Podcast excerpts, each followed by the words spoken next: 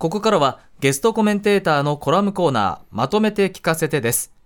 今日は立命館大学准教授で社会学者の富永京子さんに戦争の語りから考える過去について語れるようになるとはと題して伺います、うん、はい。はい、えっとですね、まあ、ここ数年くらい、この番組でも少しお話しさせていただいたことが何回かあったんですけど、70年代から80年代の深夜ラジオ番組であるとか、若者が投稿して、まあ、ちょっと面白投稿みたいなの、今でいう SNS に近いと思うんですが、あの、面白投稿みたいなのをけあの投稿して掲載してもらう雑誌について分析してるんですけど、はい、70年代から80年代にかけて結構面白いなと思ったのが、若者そのものの体験じゃなくて、若者がそのおじいちゃんから聞いたとか、うんうん、先生から聞いたっていう形で結構その戦争の語りっていうのが出てくるんですよね。でこの戦争の語りって私結構なんか深刻なものだと思ってそのだだろうなって思いながら分析してたんですけど、結構多いのがその戦争体験をちょっとネタにするようなっていうかそういうようなおじいちゃんとかあの先生まあ主には男の先生かなの語りが多かったりするんですよね。例えばちょっとあの雑誌から抜き出してきたたので読み上げますと、はい、その数学の森永先生はモールス信号の順列の問題を見て自分は昔陸軍の暗号部隊にいたと言って戦争の話を懐かしそうに話して1時間潰した。みたいなものであるとか、まあ、あと、その、父は戦争直後、まあ戦後の話ですけど、米を出せと区役所に突入、区長の机の上に陣取ったそうだ。みたいな、なんていうか、その、いわゆる真面目な語りっていうよりは、ちょっとなんか、懐かしいな、みたいな話だったりとか、俺こんなことやったんだぜ、みたいな形で、少し、まあ、茶化すというか、ネタにするというか、少し武勇伝っぽく語るみたいなものが多くて、すごくびっくりしたんですよね。どうしても、私たちって戦争っていうものがどうしても、あの、遠くなってしまった世代からすると、そういうなんか、茶化して語るみたいなことが、まずやっていいんだ、みたいなところもありますし、ただ、一方で時間が経ったからこそ、そういうふうにちょっとした、ちょっと脚色、脚色はしてないにしても、ちょっと面白く語ることができたりとか、あるいはそういうふうに語ることで、ショックな体験みたいなものを和らげる効果もあったのかもしれないなって思ったりもしたんですよね。で、こういうことっておそらく、その、なんでしょう、時間が経ったから語れるとか、あの、割とみんなが深刻だと思ってることだであろうことを、少し、その、あえて面白白く語るっていうことはおそらく私たちの生活でもあるんだろうなっていうふうなことを思ったりとか、うん、あるいはそのあのある種大きな政治的出来事政治的社会的出来事って言った方がいいか震災みたいなものにもどこがつながるようなあの過去の経験の継承みたいなものもあるかもしれませんしちょっとそういうことについてお二人でと話せればいいなって思ったんですよね。先ほどのはあれですか？雑誌ですよね。あ、そうですね。何の雑誌とかあるんですか？えっと、これ、これ抜き出してきたのは、びっくりハウスっていう投稿雑誌、投稿雑誌っていうのがもうニュアンスとして難しいんですが、まあなんか、ちょっと雑誌とかラジオにあるお便りコーナー、えー、普通おたコーナーみたいなもののお便りだと思ってもらえればいいかなって感じですね。なんか個人の話、まさに自分のことだったら、うん、まあ、なんでしょうね。まあ正直話せること話せないことってもちろんありますし、えー、えー、お気になるな。もちろんこの社会なんですかね。この放送に乗る上で,、えー、無理ですよ。話せる話せないってもちろんあると思うんですよね。それはまあ内容によっては確かに茶化すっていう表現はあるかもしれないですけどこと戦争っていうことになってくるといやもちろん自分は経験していませんし、えー、個人的な感想ですけど茶化さずにちゃんと聞きたいっていう思いはありますね。もちろん、後にこうしっかりと伝えていかなければならない話でもありますよね。戦争だったりあとはまあ震災のもそうですよね、語り部さんがいらっしゃいますしその思いをしっかりとお伝えしてもらいたい、というふうに思っちゃう。私あのえっとえっと、祖父と一緒に住んでたんですよ。うんうん、で祖父があのよくあの戦時中の話をしてたんですよね。でその時に確かにちょっまあ、茶化してるつもりは本人にあるかどうか分からなかったんですけどなんかあの食べられるものと食べられないものの話するとか、うん。うん、いうのを結構してて雑学的に話してたとか、えー、それで「えー、そうなのそんなの食べてたの?」みたいな話とかはしてたなって、茶化してたかどうかまでは分からないんですけど。今とは違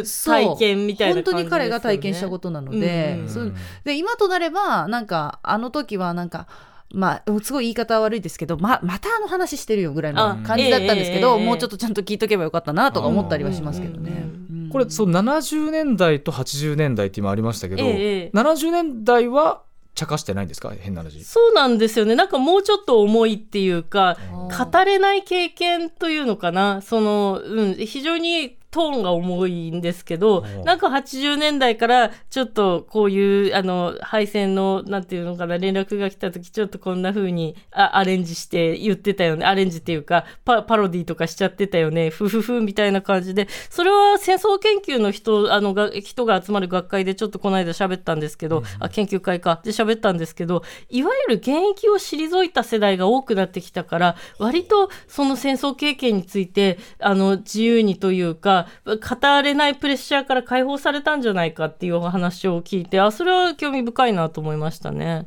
うん、当時の上司とかがもう社会からリタイアしてしまったので割とその語ってよくなったというか語るなっていうプレッシャーから解放されたんじゃないかっていうことはあの戦争研究の方からお話ししていただきましたね。確かにでもその戦争となると、もう我々はあの経験をしていないので、ちょっとその軽々しく喋るってことがやっぱできないというかその、したくないという気持ちはあるんですけどこと自分のことの過去って考えると、ええ、なんか恥ずかしかったりなんか嫌な思いしたり、え、怒ったことってすごくこうなんか感情が触れたことなんで喋、るとすごくこうなんかなんていうんですかねももまあ変な話盛り上がるし、ええ、その自虐っていうわけじゃないんですけど自分もそれによってちょっとこうなんか過去を清算するみたいなところ自分にはあるんですよね。そうあそれは、ね、ネタにできたことはもう結構克服したことみたいなことが結構自分の中であってあの時私こんなミスしちゃってさって言えたことがもうなんかちょっと一つ乗り越えたみたいな。その傷から乗り越えて話せるようになってるみたいな面白おかしく話せるようになってるネタになってるみたいな